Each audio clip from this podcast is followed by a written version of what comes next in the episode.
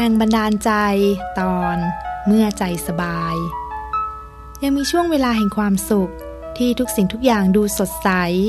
ไม่ว่าจะคิด จะพูด จะทำอะไร เราก็ทำอย่างเพลิดเพลินใจ และพบความสำเร็จอย่างง่ายดาย ทั้งหมดนี้มีใช่ความฝัน แต่เป็นสิ่งที่เกิดขึ้นได้จริง ๆ ในยามที่เราสบายใจ ในสมัยพุทธกาลมีพี่น้องสองคน คนพี่มีชื่อว่ามหาปันธกะ ส่วนคนน้องมีชื่อว่าจุลปันธกะ บิดามารดาของเด็กชายทั้งสองเป็นคนยากจน จึงส่งบุตรของตนให้มาอาศัยอยู่กับชายชราผู้เป็นตา ชายชรามีความห่วงใยในหลานชายทั้งสองยิ่งนัก เนื่องจากเด็กทั้งสองมักจะถูกล้อเลียนว่า เป็นลูกไม่มีพ่อไม่มีแม่ ดังนั้นในเวลาที่ชายชราไปเฝ้าพระสัมมาสัมพุทธเจ้า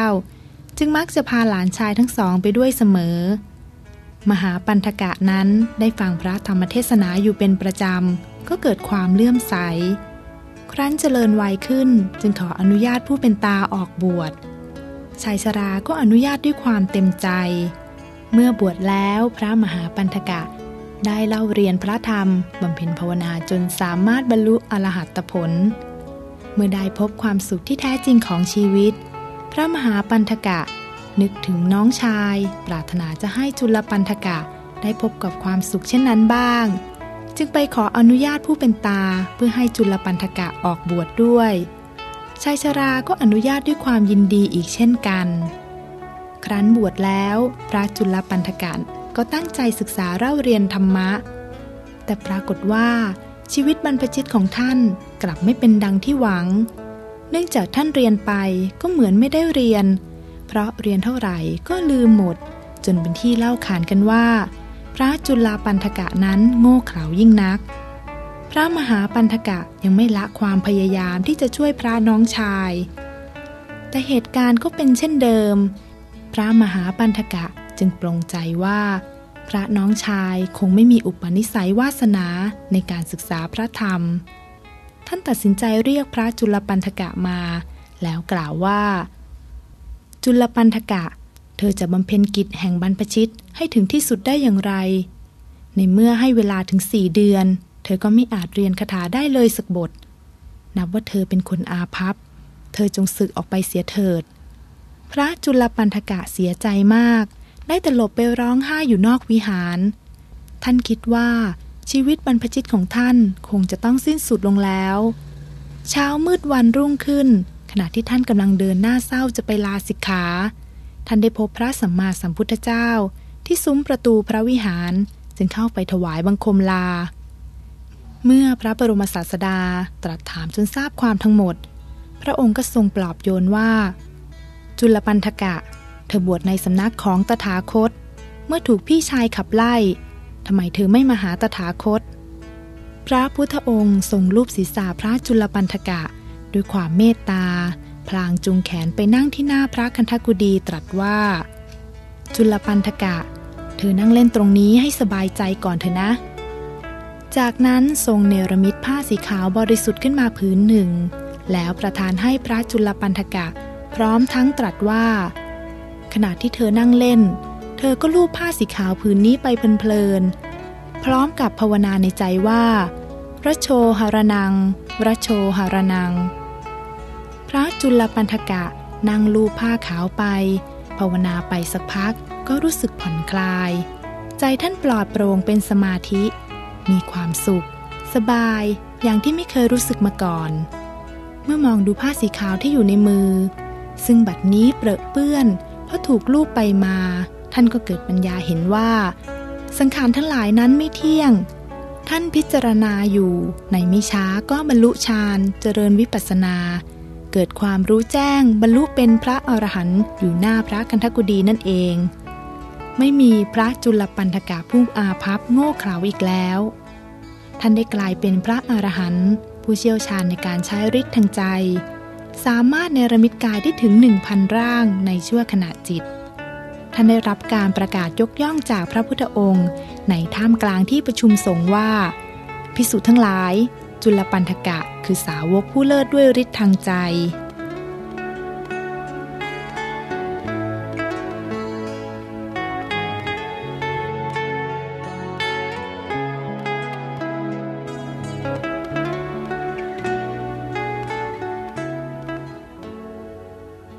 นี่คือชีวิตจริงที่ดียิ่งกว่าความฝัน เมื่อคนเรานั้นดำเนินชีวิตด้วยใจที่สบาย พระจุลปันธกะผู้ดูเหมือนว่าแสนจะโง่เขลา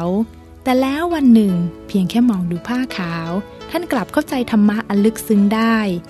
นั่นกระเพาะท่านเกิดปัญญา สว่างสวัยที่มาพร้อมกับความสบายใจนั่นเอง ใครที่ล้มลุกคลุกคลานกับชีวิต ก็อย่าเพิ่งคิดว่าเราโง่เขลาหรือเราไม่ดีพอ เพราะทั้งความฉลาดและความโง่ ความดีและความไม่ดีนั้น ต่างก็มีอยู่ในตัวเรา แอบซ่อนอยู่ในใจเรานี่เอง เมื่อใดที่เรามีความสบายใจ เราก็เหมือนมีมนวิเศษ ที่จะเรียกเอาสิ่งดีๆ ที่มีอยู่ในตัวเราออกมาใช้ได้ทันที เมื่อใจสบายเราย่อมพบกับความสำเร็จได้โดยง่าย ไม่ว่าจะพูดจะทำอะไรก็พลอยดีไปหมด ในการปฏิบัติธรรมก็เช่นกัน ลองดูสิว่าเราจะภาวนาอย่างไร นึกถึงสิ่งใดที่ทำให้ใจสบาย เราก็ค่อยๆทำไป ในไม่ช้า ธรรมะที่มีอยู่แล้วภายในก็จะปรากฏขึ้นมา ฉะนั้นบอกลาความเคร่งเครียด ความเศร้าหมองทั้งหลายไปได้เลย เพราะพระพุทธองค์ทรงชี้ให้เราเห็นแล้วว่า ชีวิตจะเป็นเรื่องง่าย ก็เมื่อใจสบายนี่เอง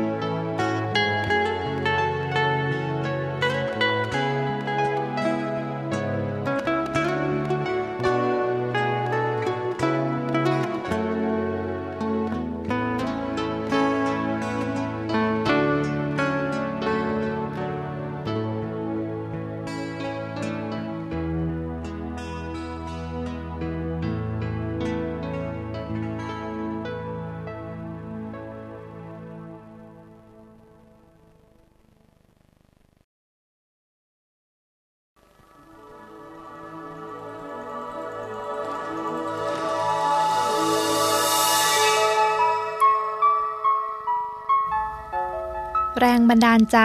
ตอน ยิ่งใหญ่ด้วยความดี ไม่ใช่เรื่องผิด หากเราคิดจะเป็นผู้ยิ่งใหญ่ที่ยิ่งใหญ่ด้วยความดีงามของใจมิใช่ด้วยความทะเยอทะยาน เพราะความยิ่งใหญ่นั้นน่าปรารถนาก็ตรงที่ทำให้เราสามารถเป็นที่พึ่งพาของตนเองและผู้อื่นได้ ในสมัยพุทธกาลมีชายหนุ่มผู้ใช้ชีวิตอย่างสุขสำราญผู้หนึ่ ง นามว่าอุปติสะ อุปติสะมักจะไปเที่ยวชมมหรสพอยู่เป็นประจำ แต่แล้ววันหนึ่ง ขณะที่กำลังนั่งชมมหรสพอยู่นั่นเอง อุปติสะกลับเกิดความเบื่อหน่ายคิดขึ้นมาว่า การเที่ยวชมมหรสพเช่นนี้ไม่มีประโยชน์อะไรเลย ตัวละครที่กำลังแสดงอยู่นี้ อีกไม่ถึงร้อยปีก็ต้องตาย เราจะมัวหลงดูอยู่ทำไมฉไหนไม่แสวงหาทางหลุดพ้น คิดดังนั้นจึงตัดสินใจออกบวชเป็นปริพาชก ในสำนักอาจารย์ที่มีชื่อเสียงแห่งหนึ่ง เมื่อเราเรียนจนจบก็พบว่าคำสอนของอาจารย์ไม่อาจจะทำให้หลุดพ้นได้ แต่ปริพาชกอุปติสะก็ไม่ได้เลิกล้มความตั้งใจ ยังคงเที่ยวเดินทางไปยังที่ต่างๆ เพื่อแสวงหาความรู้และครูบาอาจารย์ที่จะช่วยชี้ทางหลุดพ้น จนกระทั่งเมื่อได้มีโอกาสฟังธรรมจากพระอัสสชิ ผู้เป็นพระอรหันตสาวกของพระสัมมาสัมพุทธเจ้า ปริพาชกอุปติสาจึงได้ดวงตาเห็นธรรม บรรลุโสดาบัน ครั้นบรรลุธรรมแล้ว ปริพาชกอุปติสะก็ปรารถนาอย่างยิ่งที่จะไปเฝ้าพระบรมศาสดา อีกทั้งยังปรารถนาให้ผู้ที่เคยเป็นครูบาอาจารย์ รวมทั้งเพื่อนพ้องบริวารของท่าน ได้พบหนทางแห่งความหลุดพ้นนี้ด้วย ท่านจึงสวมหัวใจยอดกัลยาณมิตร ชักชวนผู้คนมากมายไปเฝ้าพระสัมมาสัมพุทธเจ้า ซึ่งปรากฏว่า บุคคลเหล่านั้นล้วนบรรลุอรหันต์ออกบวชเป็นพระภิกษุในพระพุทธศาสนา เป็นกำลังให้กับพระบรมศาสดาในการเผยแผ่พระพุทธศาสนาในเวลาต่อมา ส่วนตัวท่านเองภายหลังจากอุปสมบทเป็นพระภิกษุไม่นาน ก็บรรลุเป็นพระอรหันต์และได้ทุ่มเทชีวิตจิตใจของท่าน ให้กับงานพระพุทธศาสนามาโดยตลอด แต่ทว่า ชีวิตอันงดงามของท่านกลับไม่เคยได้รับการยอมรับจากผู้เป็นโยมแม่แม้แต่น้อย เนื่องจากนางเห็นว่า การเป็นพระพิสุนั้นน่าละอาย ต้องคอยอาศัยอาหารของชาวบ้านยังชีพ การบวชของท่านจึงสร้างความผิดหวังให้กับนางเป็นอย่างยิ่ง เวลาได้ล่วงเลยมา จนกระทั่งเมื่อท่านรู้ตัวว่า ท่านจะปรินิพพานในอีกไม่กี่วันข้างหน้า ท่านจึงไปกราบทูลลาพระบรมศาสดา เพื่อจะกลับไปนิพพานยังบ้านเกิด โดยท่านระลึกถึงโยมแม่ผู้ยังมีความเห็นผิด การกลับมาของท่านทำให้โยมแม่ยินดียิ่งนักด้วยนางคิดว่าท่านกลับมาเพื่อจะลาสิกขา นางจะได้จัดการต้อนรับท่านและพิสุบริวารเป็นอย่างดี โดยได้จัดให้ท่านเข้าพักในห้องที่ท่านเกิดตามความประสงค์ของท่าน คืนนั้นท่านล้มป่วยลงกระทันหัน พระพิสุผู้ติดตามต่างช่วยการปรนิบัติดูแลอย่างใกล้ชิด โดยมีโยมแม่ของท่านเฝ้าดูอาการด้วยความห่วงใย ความเจ็บป่วยของท่านทำให้ชาวสวรรค์ทั้งหลายโศกเศร้ามาก ในคืนนั้นเอง เทวดาองค์สำคัญต่างพากันมาเยี่ยมอาการป่วยของท่านตามลำดับคือ เท้าจาตุมหาราช ผู้เป็นเจ้าแห่งสวรรค์ชั้นจาตุมหาราชิกา เท้าสกัดเทวราชหรือพระอินทร์ผู้เป็นเจ้าแห่งสวรรค์ชั้นดาวดึง รวมทั้งเท้ามหาพรหมผู้เป็นเจ้าแห่งพรหมโลกชั้นสุทาวาสก็ได้มาเยี่ยมอาการป่วยของท่านด้วย โยมแม่ของท่านได้เห็นผู้มีรัศมีสว่างสวัยมาเยี่ยมเป็นระยะ แต่ไม่ทราบว่ามีใครบ้าง นางจะเข้าไปถามท่านว่า พูดมาเยือนเหล่านั้นเป็นใคร ท่านจึงบอกให้โยมแม่ได้ทราบตามลำดับ เมื่อเอ่ยถึงเท้ามหาพรหม นางก็เกิดปีติอย่างใหญ่หลวงลำพึงว่า อุปติสะลูกเราเป็นใหญ่กว่าเท้ามหาพรหมที่เราเคารพอีกหรือนี่ หากลูกเรายิ่งใหญ่ถึงเพียงนี้ แล้วพระบรมศาสดาจะยิ่งใหญ่เพียงไหนหนอ เมื่อท่านรู้ว่า โยมแม่ระลึกถึงพระผู้มีพระภาคเจ้าด้วยใจที่เลื่อมใส ท่านจึงแสดงธรรมพรรณนาถึงพระพุทธคุณ เมื่อจบพระธรรมเทศนาโยมแม่ของท่านก็บรรลุโสดาปติผล เมื่อทดแทนพระคุณโยมแม่ด้วยสิ่งที่ล้ำค่าที่สุดแล้ว ท่านจึงเข้าสู่นิพพานอันเป็นสุขนิรันดร์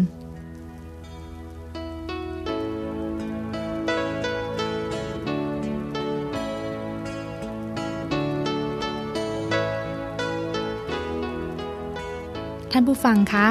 พระพิสุผู้ยิ่งใหญ่ท่านนี้ก็คือพระสารีบุตร ผู้เป็นอัครสาวกเบื้องขวาของพระสัมมาสัมพุทธเจ้านั่นเอง และไม่ว่าท่านจะนิพพานไปนานแค่ไหน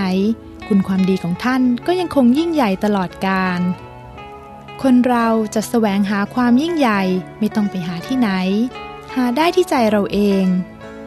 การที่เราหมั่นทำความดี มีทาน ศีล ภาวนา มีธรรมะอยู่ในใจ ใจของเราก็จะยิ่งใหญ่ ผ่องใส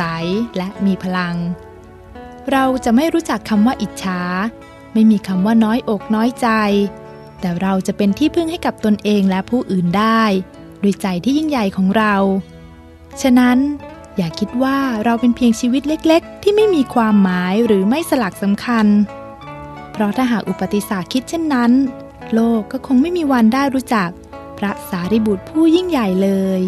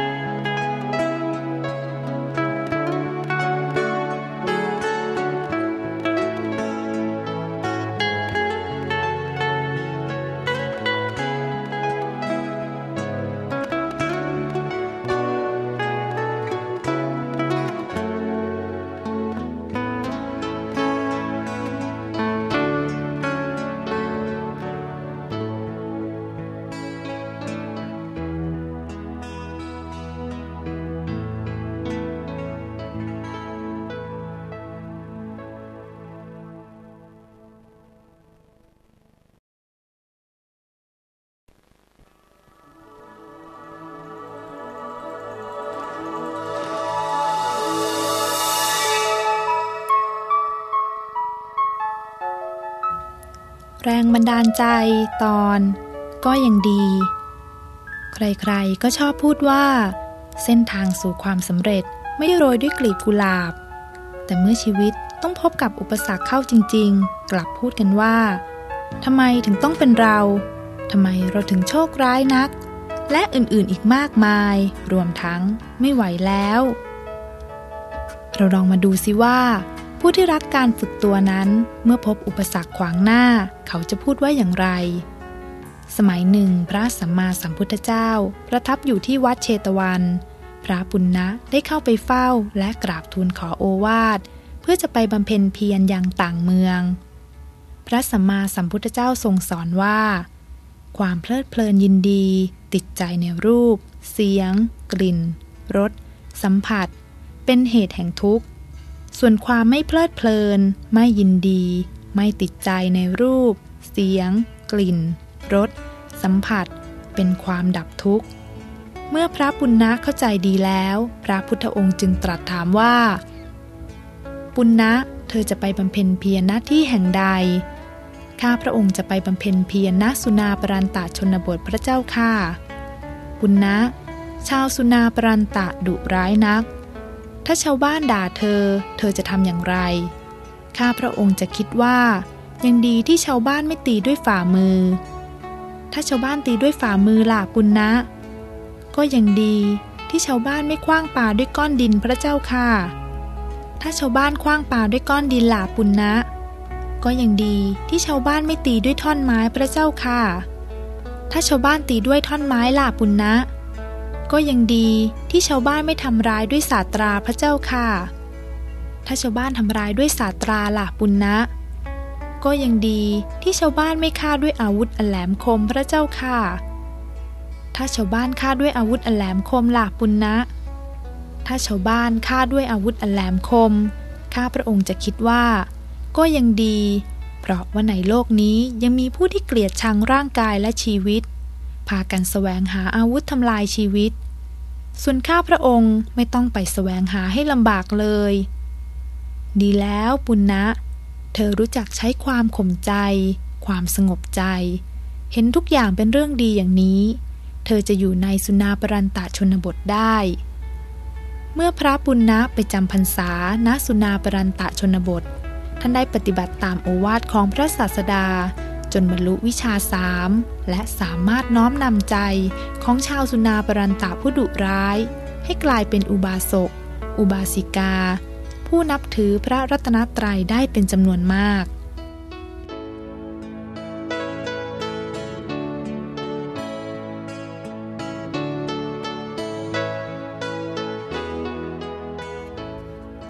คุณผู้ฟังคะ ก็ยังดีเป็นถ้อยคำที่แสนธรรมดา แต่ทว่าทรงอนุภาพทำให้อุปสรรคทั้งหลายกลายเป็นเรื่องเล็กน้อยไปทันที เพราะถ้อยคำนี้มาจากใจที่เข้มแข็งและสุขุมของผู้ที่รักการฝึกตัว ความเข้มแข็งทำให้กล้าเผชิญหน้ากับอุปสรรค ความสุขุมทำให้มองเห็นช่องทาง เห็นโอกาสดีๆ ที่ซ่อนอยู่ในอุปสรรคนั้น ผู้ที่รักการฝึกตัวจึงไม่หนี ไม่มีข้ออ้าง ไม่หาข้อแก้ตัว แต่จะใช้อุปสรรคนั้น เป็นบันไดฝึกตัวไปสู่ความสำเร็จ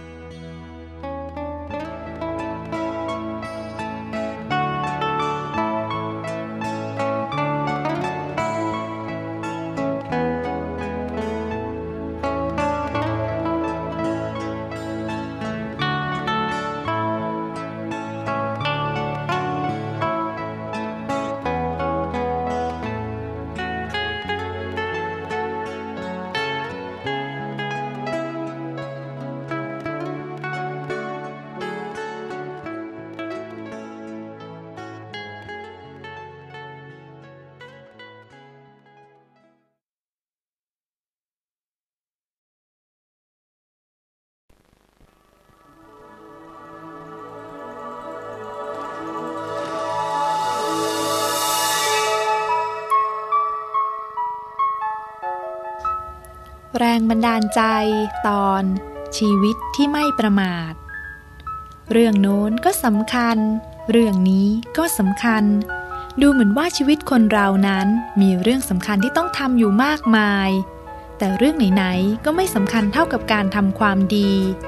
คนที่ชอบอ้างว่า ต้องทำเรื่องโน้น เรื่องนี้ อ้างว่ายังไม่พร้อมที่จะทำความดี จึงมีแต่คนประมาทเท่านั้น ในสมัยพุทธกาลพระสารีบุตร อัครสาวกผู้เลิศด้วยปัญญา ได้ช่วยพระสัมมาสัมพุทธเจ้า เผยแผ่พระธรรมอันประเสริฐทำให้ผู้คนจำนวนมากมีธรรมะเป็นที่พึ่ง ครั้งหนึ่ง ท่านได้รู้จักกับธนัญชนิพรามท่านจึงสอนให้พรามดำเนินชีวิตด้วยความไม่ประมาท คือให้ขวนขวายสร้างบุญกุศล ควบคู่ไปกับการประกอบอาชีพ ต่อมาภายหลังพระสารีบุตรได้ทราบข่าวว่าทนัญชนิพรามละเลยการประพฤติปฏิบัติธรรม โดยมีข้ออ้างต่างๆ นานา ยิ่งไปกว่านั้น เขายังมุ่งแสวงหาทรัพย์สินด้วยการเอารัดเอาเปรียบผู้อื่น พระสารีบุตรเห็นว่า พรามกำลังใช้ชีวิตด้วยความประมาท ท่านจึงรีบเดินทางไปเยี่ยม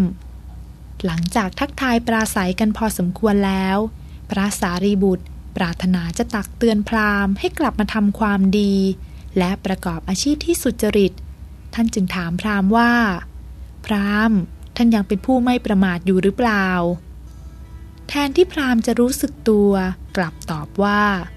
ข้าแต่ท่านผู้เจริญข้าพเจ้าจะมัวประพฤติธรรม เป็นผู้ไม่ประมาทอยู่ได้อย่างไร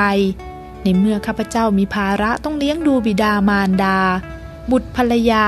และข้าทาสบริวารเป็นจำนวนมาก นอกจากนี้ข้าพเจ้ายังต้องคอยทำกิจธุระให้กับบรรดาแขกเรือ ญาติมิตร ต้องปฏิบัติหน้าที่ให้กับราชการ ทั้งยังต้องคอยบวงสรวงดวงวิญญาณของบรรพบุรุษ และเทวดาทั้งหลาย แม้ร่างกายของข้าพเจ้าเองข้าพเจ้าก็ต้องคอยเอาใจใส่บำรุงอยู่เสมอ เมื่อข้าพเจ้ามีภาระหนักเช่นนี้ข้าพเจ้าจะมัวแต่ทำความดี มีชีวิตอยู่กับรายได้เพียงเล็กน้อยได้อย่างไร พระสารีบุตรได้ฟังข้ออ้างของพราหมณ์ท่านจึงถามว่า คนที่ทำความผิดเมื่อตายไปเขาย่อมถูกยมพบาล เอาตัวไปลงโทษในนรก หากเขาจะขอร้องว่า อย่าลงโทษข้าพเจ้าเลย ที่ข้าพเจ้าละทิ้งความดี มากระทำผิด ก็เพราะต้องเลี้ยงดูบิดามารดา ต้องรับภาระต่างๆมากมาย เขาจะอ้างอย่างนี้ได้หรือไม่คำถามของพระสารีบุตรทำให้พราหมณ์ต้องตอบว่า ไม่ได้เลยท่าน แม้ผู้นั้นจะคร่ำครวญเพียงไร ยมพบาลก็จะลงโทษเขาจนได้ พระสารีบุตรถามต่อไปว่า ถ้าหากบิดามารดาของคนผู้นั้น จะขอร้องยมพบาลว่า อย่าลงโทษลูกของเราเลย ที่ลูกของเราละทิ้งความดี มากระทำผิด ก็เพราะต้องเลี้ยงดูเรา ต้องรับภาระต่างๆมากมาย บิดามารดาของคนผู้นั้นจะอ้างอย่างนี้ได้หรือไม่ ไม่ได้เลยท่าน แม้บิดามารดาของผู้นั้นจะกร่ำกรวนเพียงไร ยมพบาลก็จะลงโทษเขาจนได้คำถามของพระสารีบุตรทำให้ธนัญชนิพรามสำนึกได้ว่า การที่ตนยกเหตุผลต่างๆ มาเป็นข้ออ้าง แล้วละทิ้งการทำความดีนั้น เป็นการดำเนินชีวิตด้วยความประมาทอย่างยิ่ง เมื่อพระสารีบุตรถามอีกครั้งว่า พรามระหว่างคนที่ทำผิดเพื่อบิดามารดา กับคนที่ทำความดีเพื่อบิดามารดา ใครจะดีกว่ากัน พรามตอบว่า คนที่ทำความดีย่อมดีกว่า เมื่อเห็นธนัญชนิพรามมีความเข้าใจถูกต้องแล้ว พระสารีบุตรจึงกล่าวว่า พรามมีการงานมากมายที่เป็นบุญเป็นกุศล และสามารถเลี้ยงดูบิดามารดา บุตรภรรยาข้าท่าบริวารได้ นอกจากนี้กิจทั้งหลายที่เราทำทั้งเพื่อตนเองและเพื่อผู้อื่นนั้น เราย่อมสามารถทำได้อย่างถูกต้องดีงาม ซึ่งนับเป็นการบำเพ็ญบุญอีกด้วยทนัญชนิพรามชื่นชมอนุโมทนาในภาสิทธิ์ของพระสารีบุตร แล้วกลับมาตั้งใจประพฤติธรรม สร้างความดีจนตลอดชีวิต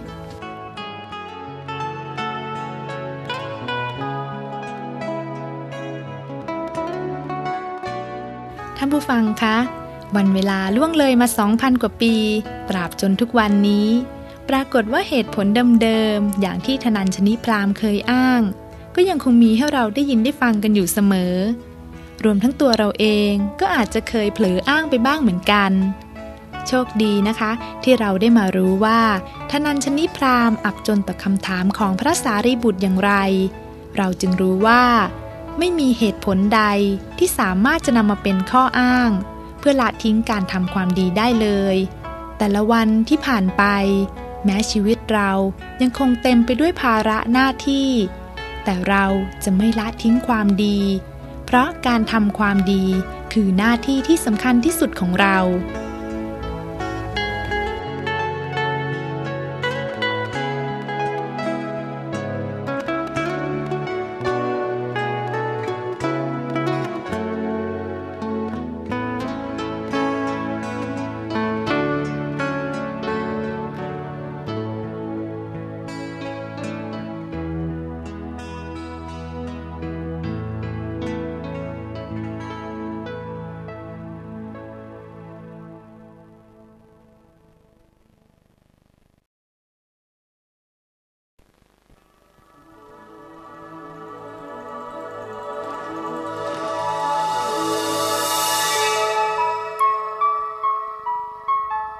แรงบันดาลใจ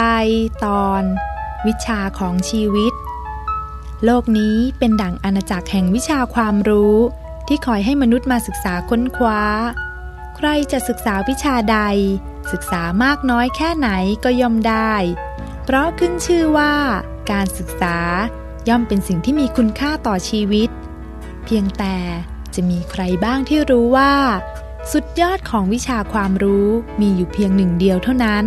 นั่นคือ วิชาของชีวิต เป็นวิชาที่หากใครยังไม่ได้ศึกษา ต้องถือว่าตลอดชีวิตที่ผ่านมานั้น ว่างเปล่า น่าเสียดายเป็นที่สุด มีศาสตราจารย์คนหนึ่งเป็นผู้มีความรู้มาก รอบรู้ทุกอย่าง วันหนึ่ง ศาสตราจารย์ต้องเดินทางโดยเรือเพื่อข้ามมหาสมุทร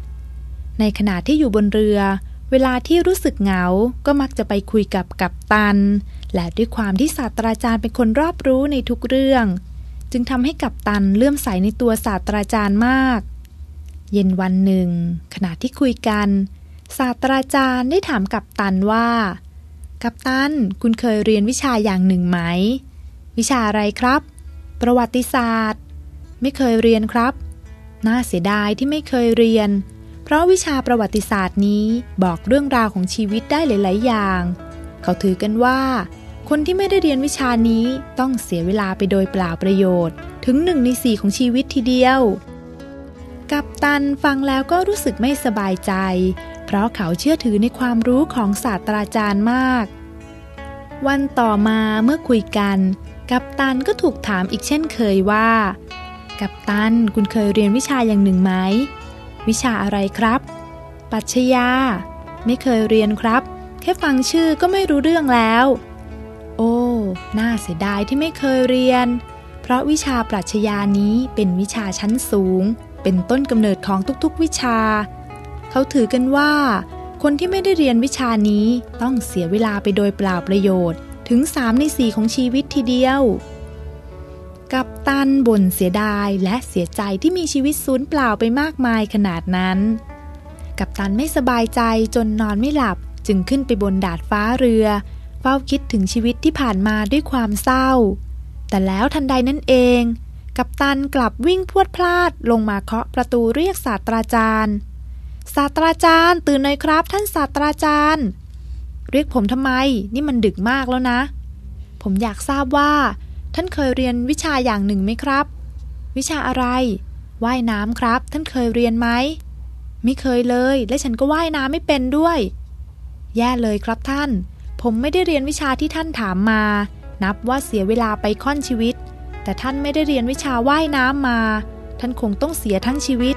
ทำไมล่ะ เรือของเรารั่ว และมันกำลังจะจมครับ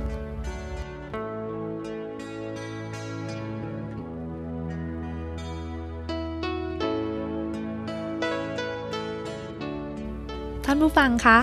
เพศภัยทั้งหลายที่เกิดขึ้นในชีวิตจึงเป็นดังบททดสอบว่า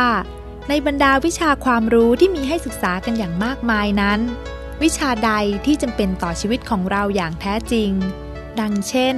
กัปตันผู้ดูเหมือนว่าจะไม่ค่อยมีความรู้สักเท่าใด แต่วิชาว่ายน้ำที่กัปตันมี กลับเป็นสิ่งที่ช่วยกัปตันได้ในยามที่เรืออับปาง เมื่อเราทุกคนต่างก็เป็นผู้เดินทางไกลในวัฏสงสาร อันเป็นการเวียนว่ายในทะเลแห่งความทุกข์ เราจะไปถึงฝั่งแห่งความสุขได้นั้นจำเป็นจะต้องมีวิชาติดตัว ที่เรียกว่า วิชาของชีวิต วิชาของชีวิตคือการศึกษาธรรมปฏิบัติ ฝึกใจให้บริสุทธิ์หยุดนิ่ง เข้าสู่ความสุขภายใน อันจะนำมาซึ่งปัญญาที่สว่างสวยัย และใจที่เปี่ยมไปด้วยพลัง เพื่อให้สามารถเดินทางได้อย่างเข้มแข็งและปลอดภัย จวบจนถึงฝั่งแห่งความสุขที่แท้จริงได้ในที่สุด วิชาของชีวิตจึงเป็นวิชาที่เราจะต้องใส่ใจ ขวนขวายเรียนรู้ให้ได้เป็นอันดับแรก เพราะวิชานี้คือ วิชาเพื่อการดับทุกข์นั่นเอง ไม่ว่า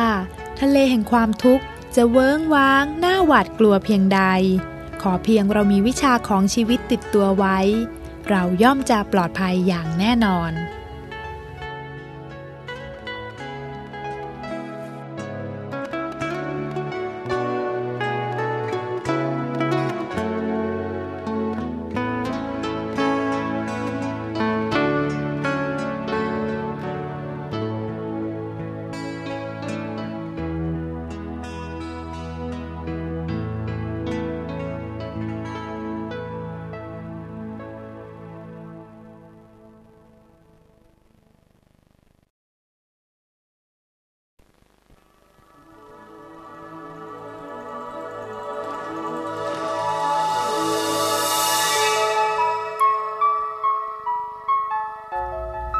แรงบันดาลใจ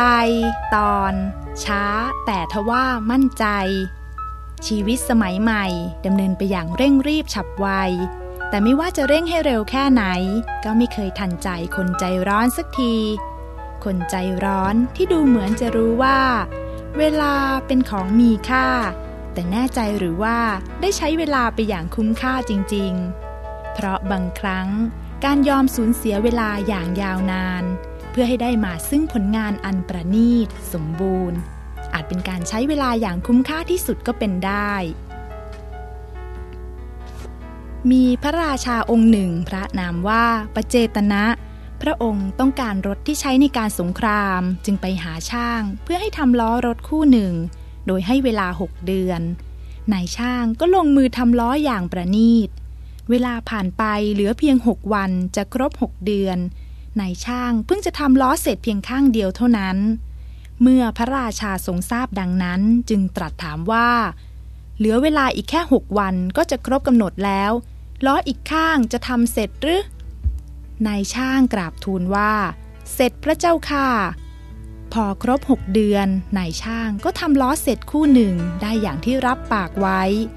เมื่อนายช่างนำไปถวายพระราชา พระองค์มองดูล้อใหม่คู่นั้นพร้อมตรัสถามว่า ล้อทั้งสองข้าง ข้างหนึ่งใช้เวลาเกือบหกเดือน อีกข้างหนึ่งใช้เวลาเพียงหกวัน ไม่เห็นว่าจะต่างกันตรงไหนเลย นายช่างทูลว่า ดูภายนอกเหมือนกัน แต่ประสิทธิภาพนั้นแตกต่างกัน ขอพระองค์ทอดพระเนตรดูความแตกต่างกันเถิดว่าแล้วนายช่างก็เอาล้อข้างที่ทำเพียงหกวัน กลิ้งไปบนพื้นดิน พอสุดกำลังมันก็ล้มลง ส่วนล้อข้างที่ใช้เวลาทำนานเกือบหกเดือนนั้น พอกลิ้งไปสุดกำลังแล้วก็ยังคงตั้งอยู่ดังเดิม พระราชาทรงแปลกใจจึงถามถึงสาเหตุที่ทำให้ล้อทั้งคู่แตกต่างกัน นายช่างก็กราบทูลว่า ขอเดชะ ล้อที่ทำเพียงหกวันนั้น ส่วนประกอบที่เป็นไม้ที่อบยังไม่แห้งสนิท จึงไม่สมดุล ส่วนล้อข้างที่ใช้เวลาทำเกือบหกเดือน ทำด้วยไม้ที่แห้งสนิทดี จึงสมดุลพระเจ้าค่ะ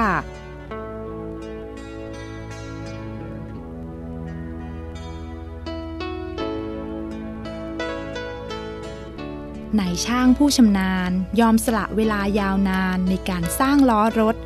ซึ่งมีความสมดุลเป็นเยี่ยม แม้จะหมุนกลิ้งไปไกล ก็ยังสามารถทรงตัวตั้งอยู่ได้อย่างมั่นคง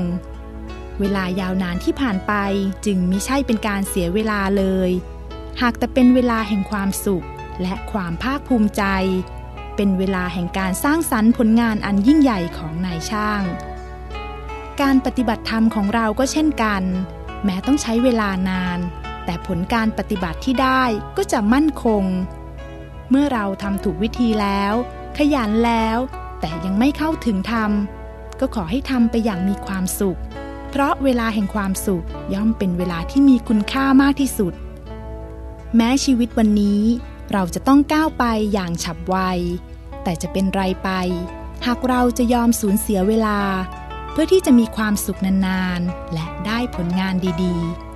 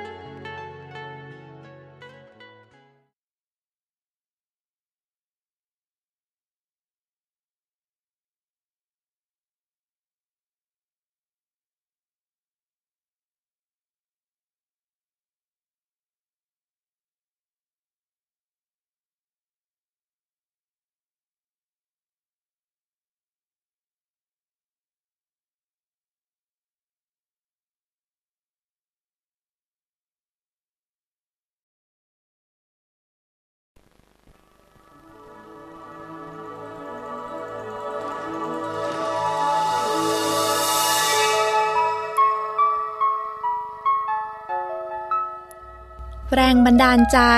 ตอน ยิ้มละลายโศก รอยยิ้มต้องมาจากผู้ที่มีชีวิตสมบูรณ์พูนสุขเท่านั้นหรือมิใช่เลย แม้ผู้ที่มีชีวิตแสนเศร้า ก็สามารถเป็นเจ้าของรอยยิ้มอันสดชื่นได้ ยิ่งปรารถนาความสุขมากเท่าใด อย่าลังเลใจที่จะยิ้ม หญิงผู้หนึ่ง สามีของนางเป็นทหารและตายในสนามรบทำให้นางต้องรับภาระ เลี้ยงดูลูกน้อยถึงสามคน นางจึงต้องออกไปหางานทำเพื่อหารายได้มาเลี้ยงครอบครัว วันหนึ่ง นางได้เข้าไปในร้านถ่ายรูป เพราะต้องใช้รูปถ่ายติดใบสมัครงาน ขนาดเริ่มจะถ่ายภาพ ช่างภาพได้ขอร้องให้นางยิ้ม นางจึงกล่าวกับเขาว่า ถ้าท่านทราบเรื่องราวและความเป็นมาของฉันดีแล้ว ท่านคงไม่ขอร้องให้ฉันยิ้มเป็นแน่ ช่างภาพตอบทันทีว่า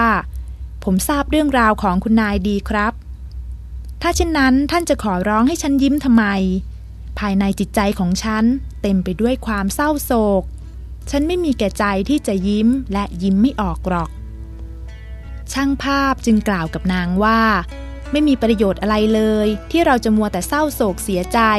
ไม่มีห้างร้านหรือองค์กรใด ๆ ต้องการรับคนที่มีความเศร้าโศกเคราะห์ร้ายไว้ทำงาน เพราะจะพาให้เขาเคราะห์ร้ายไปด้วย ทุกคนต้องการคบแต่คนดีมีกำลังใจ หรือมีนิสัยสดชื่น กรุณาฝืนยิ้มสักหน่อยเถอะครับ เพื่อประโยชน์ของคุณนายเอง นางตกลงปฏิบัติตามคำของช่างภาพ ในขณะที่นางฝืนยิ้มนั่นเอง นางก็รู้สึกถึงความสดชื่นที่เกิดขึ้นภายในจิตใจ รอยยิ้มของนางได้ทำให้ช่างภาพถึงกับกล่าวชมว่า คุณนายยิ้มสวยจังเลยครับ เมื่อนางถ่ายภาพเสร็จและกลับมาถึงบ้านคำชมของช่างภาพยังคงก้องอยู่ในใจของนางทำให้นางต้องเดินไปที่กระจกเงาแล้วยิ้มอีกครั้ง ภาพที่นางได้เห็นก็คือภาพที่สวยงามด้วยรอยยิ้ม ตั้งแต่นั้นมานางก็พยายามยิ้มอยู่เสมอ จนกลายเป็นผู้ที่มีความสดชื่นแจ่มใส นางได้งานทำและมีความสุขสบายใจ ทุกโศกที่เคยมีก็อันตรธานหายไปอย่างสิ้นเชิง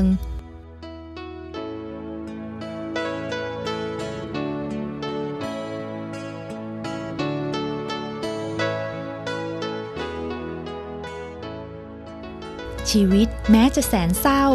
แต่เราก็เปลี่ยนมันได้ด้วยรอยยิ้ม ซึ่งเปรียบดังน้ำใสละลายความทุกโศกให้จางหายไปได้ เพราะโลกนี้มีทั้งความสุขและความเศร้าคละเคล้ากันไป ขอเพียงเรายิ้มเข้าไว้ ความสุขใจก็เพิ่มขึ้นแล้ว ทุกสิ่งทุกอย่างจะดีขึ้นอย่างเหลือเชื่อเมื่อเรายิ้ม เพราะรอยยิ้มไม่เพียงแต่นำความสุขสดชื่น มาสู่ดวงใจของผู้ให้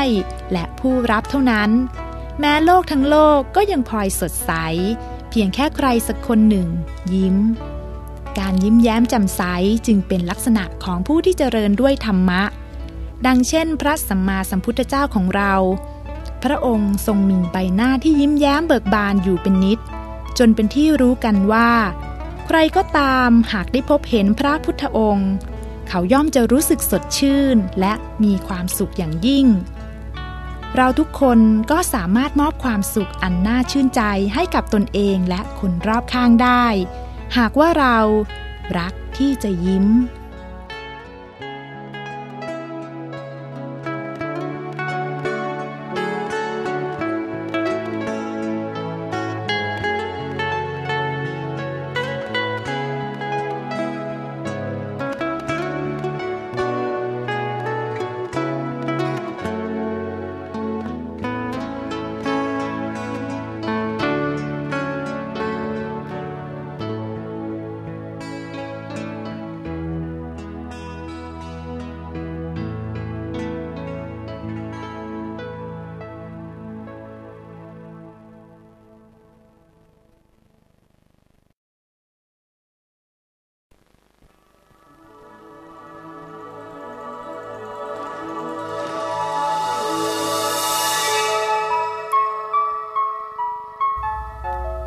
บันดาลใจ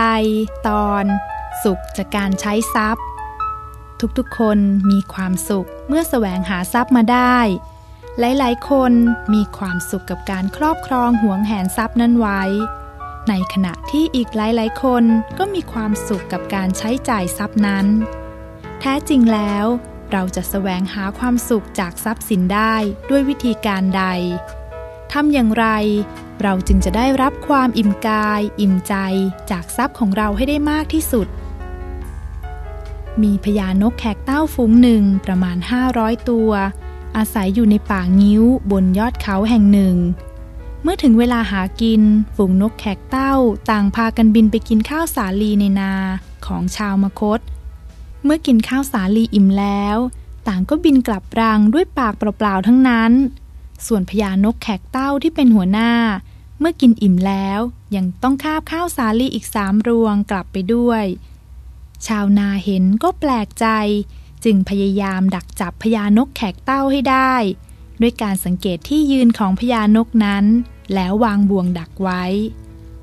วันหนึ่งพญานกถูกจับได้ ชาวนาจึงถามพญานกว่า นกเอ๋ยท้องของท่านคงจะใหญ่กว่าท้องของนกตัวอื่น ราะเมื่อท่านกินอิ่มแล้ว ยังต้องคาบรวงข้าวกลับไปอีกวันละสามรวง เป็นเพราะท่านมียุ้งช้าง หรือเป็นเพราะเรามีเวรต่อกันมาก่อน พญานกตอบว่า ข้าพเจ้าไม่ได้มียุ้งช้าง และเราก็ไม่ได้มีเวรต่อกัน แต่ที่ข้าไปสามรวงนั้น รวงหนึ่งเอาไปใช้หนี้เก่า รวงหนึ่งเอาไปให้เขากู้ และอีกรวงหนึ่งเอาไปฝังไว้ ชาวนาได้ฟังก็เกิดความสงสัยจึงถามว่า ท่านเอารวงข้าวไปใช้หนี้ใคร เอาไปให้ใครกู้ และเอาไปฝังไว้ที่ไหน พญานกแขกเต้าจึงตอบว่า รวงที่หนึ่งเอาไปใช้หนี้เก่า คือเอาไปเลี้ยงดูพ่อแม่ เพราะท่านแก่แล้วและเป็นผู้มีพระคุณอย่างมาก ทั้งให้กำเนิดและเลี้ยงดูข้าพเจ้าจนเติบใหญ่ นับว่าข้าพเจ้าเป็นหนี้ท่าน จึงสมควรเอาไปใช้หนี้ รวงที่สองเอาไปให้เขากู้ คือเอาไปให้ลูกน้อยทั้งหลายที่ยังเล็กอยู่ ไม่สามารถหากินเองได้ เมื่อข้าพเจ้าเลี้ยงเขาในตอนนี้ ต่อไปยามข้าพเจ้าแก่เท่า เขาก็จะเลี้ยงตอบแทนจัดเป็นการให้เขากู้รวงที่สามเอาไปฝังไว้ คือเอาไปทำบุญด้วยการให้ทานกับนกที่แก่ชรา นกที่พิการหรือเจ็บป่วยไม่สามารถหากินได้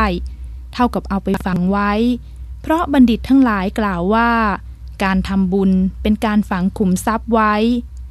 ชาวนาฟังแล้วก็เกิดความเลื่อมใสว่านกนี้เป็นนกกระตันยูต่อพ่อแม่ เป็นนกมีความเมตตาต่อลูกน้อย และเป็นนกใจบุญ มีปัญญารอบคอบมองการไกล พญานกได้อธิบายต่อไปว่า ข้าวสาลีที่ข้าพเจ้ากินเข้าไปนั้น ก็เปรียบเสมือนเอาทิ้งลงไปในเหวที่ไม่รู้จักเต็ม เพราะข้าพเจ้าต้องมากินทุกวัน วันนี้กินแล้วพรุ่งนี้ก็ต้องมากินอีก กินเท่าไหร่ก็ไม่รู้จักเต็ม จะไม่กินก็ไม่ได้ เพราะถ้าท้องหิวก็เป็นทุกข์ ชาวนามีจิตเลื่อมใสในคุณธรรมของพญานกมาก จึงแก้เครื่องผูกออกจากเท้าพญานกปปล่อยให้เป็นอิสระ และมอบนาข้าวสาลีให้ พญานกรับข้าวสาลีไว้เพียงส่วนหนึ่ง ซึ่งกะคะเนแล้วว่า เพียงพอแก่บริวาร จากนั้นจึงให้โอวาดแก่ชาวนาว่า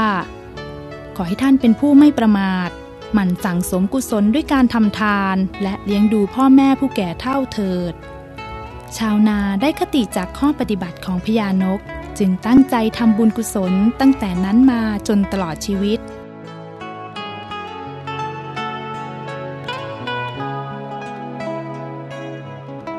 นกแขกเต้าผู้มีปัญญา รู้ว่าควรบริหารจัดการทรัพย์สินอย่างไร จึงจะเกิดประโยชน์สูงสุด ทั้งต่อตนเอง ต่อครอบครัวและต่อสังคม นับว่าเป็นการใช้ทรัพย์อย่างชาญฉลาด ที่ยิ่งใช้ก็ยิ่งมีความสุขความเจริญ สุขทั้งกาย สุขทั้งใจ สุขทั้งในปัจจุบันและอนาคต เราทุกคนเมื่อรู้จักเก็บ รู้จักหาทรัพย์แล้ว ก็ควรจะรู้จักหาความสุขจากการใช้ทรัพย์อย่างถูกต้องด้วย เพราะการแสวงหาหรือการครอบครองทรัพย์สิน ไม่อาจสร้างความสุขใจ ไม่อาจทำให้เกิดบุญกุศลได้ เทียบเท่ากับการใช้ทรัพย์นั้นให้เกิดคุณค่าอย่างแท้จริงต่อชีวิต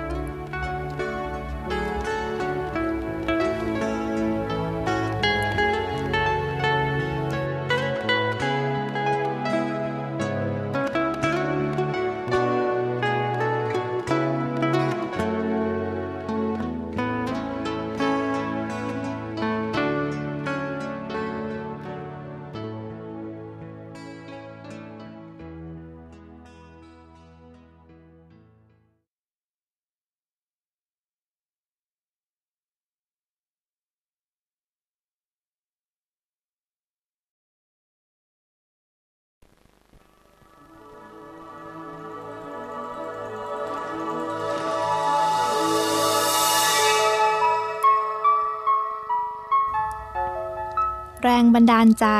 ตอนจะรักใครดี ความรักเป็นสิ่งหนึ่งในชีวิตที่เรามีสิทธิ์เลือก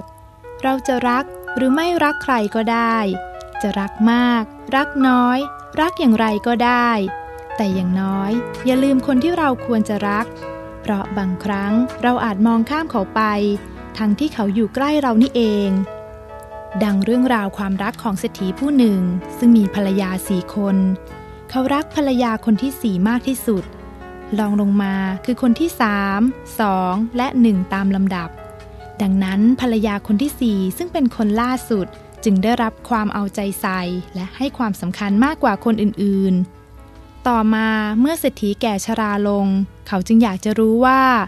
ในบรรดาภรรยาทั้งสี่คนนี้ ใครบ้างที่รักเขาจริง เศรษฐีจึงเรียกภรรยาคนที่สี่มาถามว่า นี่น้อง อีกไม่นานพี่ก็คงต้องตาย หากพี่ตายไป พี่อยากจะชวนน้องไปอยู่ด้วย เพราะพี่รักน้องมากที่สุด น้องจะไปด้วยได้ไหมภรรยาคนที่สี่ก็ตอบว่า จะบ้าหรือพี่ มีใครที่ไหนที่จะตามคนตายไป พี่ไปของพี่ก่อนเถิดนะ น้องไม่ไปด้วยหรอก เศรษฐีผิดหวังอย่างหนัก เสียใจอย่างมากเมื่อได้รับคำตอบเช่นนั้น จึงหันไปถามภรรยาคนที่สามด้วยคำถามเดียวกัน ภรรยาคนที่สามก็ตอบว่า พี่เป็นอะไรไป ถึงคนรักกันปานไหน ก็ไม่มีใครยอมตายตามกันไปด้วยหรอก เชิญพี่ตายไปก่อนเถอะนะ เศรษฐีต้องเสียใจซ้ำสอง คิดว่าคนที่รักลองลงมาจะตามไปด้วย ก็ผิดหวังอีก จึงหันไปถามภรรยาคนที่สองภรรยาคนที่สองก็ตอบปฏิเสธในทำนองเดียวกัน ทำให้เศรษฐีผิดหวังมากยิ่งขึ้น จึงหันไปถามคนสุดท้าย ซึ่งเขาไม่ค่อยจะดูแลเอาใจใส่นัก ทั้งไม่ได้ให้ความสำคัญเท่าไหร่ จึงถามไปอย่างไม่คาดหวังอะไร แต่ภรรยาคนที่หนึ่งกลับตอบว่า เราอยู่ด้วยกันมาตั้งแต่ต้น ยามสุขก็สุขด้วยกัน ยามทุกข์จะทอดทิ้งกันได้อย่างไร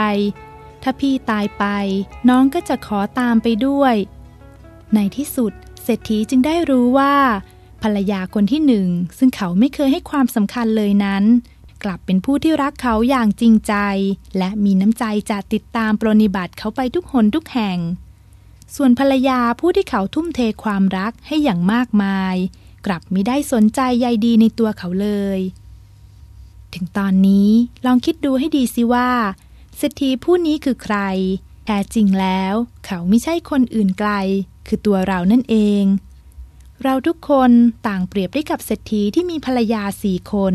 โดยที่คนที่หนึ่งคือจิตใจ คนที่สองคือร่างกาย คนที่สามคือบ้านเรือนสมบัติพัสถาน คนที่สี่คือเสื้อผ้าเครื่องประดับ เพราะฉะนั้นเลือกเอาเถิดว่า เราจะรักและเอาใจใส่ภรรยาคนไหนให้มากที่สุด บางคนอาจจะเป็นเช่นเศรษฐี ผู้ซึ่งไม่รู้ว่าควรจะรักใคร ดังจะเห็นได้จาก บางก็มัวแต่เอาใจใส่ให้เวลากับเรื่องเสื้อผ้าเครื่องประดับ บางก็เฝ้าหวงแหนทรัพย์ ดูแลบ้านเรือนสมบัติพัสถาน บางก็เฝ้าทนุถนอมบำรุงรักษาแต่เพียงร่างกาย โดยหารู้ไม่ว่า ตราบใดที่ยังไม่ดูแลรักษาจิตใจ ย่อมเปรียบด้วยกับเศรษฐีผู้มองข้ามภรรยา คนที่ควรจะรักมากที่สุดไป แต่สำหรับผู้ที่มันดูแลรักษาจิตใจนั้น ย่อมเปรียบด้วยกับเศรษฐีผู้รู้ว่า รักคนที่เขารักเราดีกว่านั่นเอง นี่คือชีวิตที่เราเลือกได้ ว่าจะทุ่มเทความรักให้กับสิ่งใด ระหว่างของชั่วคราวอันน่าหลงไหล กับจิตใจซึ่งจะติดตามเราไปตลอดกาล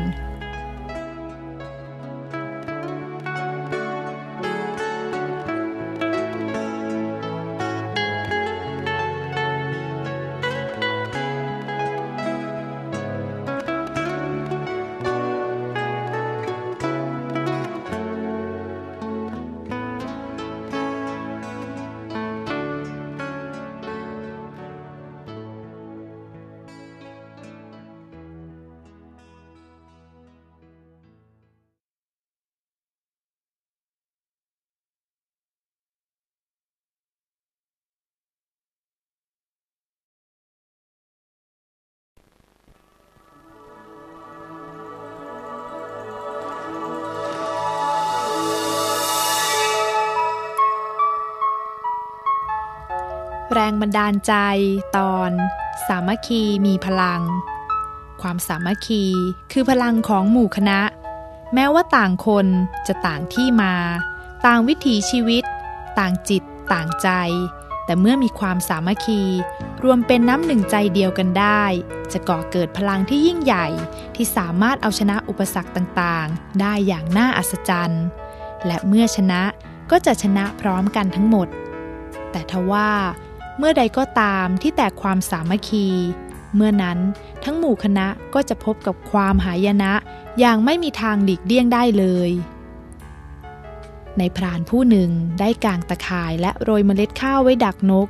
เมื่อนกพิราบฝูงหนึ่งมาจิกกินข้าว ในพรานก็ปล่อยตะข่ายลงมาคลุมนกไว้ได้ทั้งฝูง นกพิราบเหล่านั้นจึงร่วมแรงร่วมใจกัน บินขึ้นอย่างพร้อมเพรียง พวกมันสามารถบินขึ้นสู่ท้องฟ้า ได้ทั้งที่มีตาข่ายคุมอยู่นายพรานจึงวิ่งตามนกไป เขาวิ่งไปเรื่อยๆ กระทั่งชาวนาผู้หนึ่งเห็นเข้า ก็ถามนายพรานว่า นี่ท่าน นกบินไปแล้ว ท่านจะตามไปทำไมนายพรานตอบว่า ถ้าในตะข่ายมีนกเพียงตัวเดียว ฉันก็คงไม่วิ่งตามไปหรอก แต่นี่เป็นนกทั้งฝูง ฉันจะจับทั้งฝูงเลย เวลาผ่านไปจนใกล้พลบค่ำนกแต่ละตัวในตะข่าย เริ่มมีความคิดขัดแย้งกันเอง ตัวนี้จะไปทางนั้น ตัวนั้นจะไปทางนี้ ตัวโน้นจะกลับรัง ต่างกระจัดกระจายไปคนละทิศคนละทาง เป็นเหตุให้ทั้งตะข่ายทั้งนกตกลงสู่พื้นดิน ในที่สุด นกเหล่านั้นก็ถูกในพรานรวบได้ทั้งฝูง ท่านผู้ฟังคะ ความสามัคคีได้ทำให้นกตัวเล็กๆ กลายเป็นฝูงนกที่ทรงพลัง ยกตะข่ายของในพรานบินหนีไปได้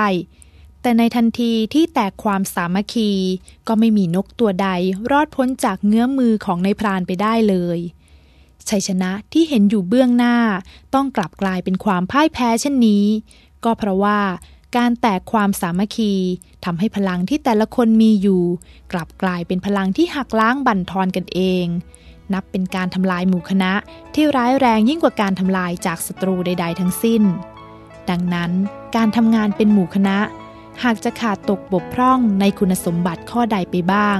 ก็ยังไม่อันตรายเท่าใด แต่จะขาดความสามัคคีนั้นไม่ได้เลย เพราะความสุขความสำเร็จของหมู่คณะจะเกิดขึ้นได้ก็ต่อเมื่อ ทุกคนมีความสามัคคี มีเป้าหมายและหัวใจเดียวกัน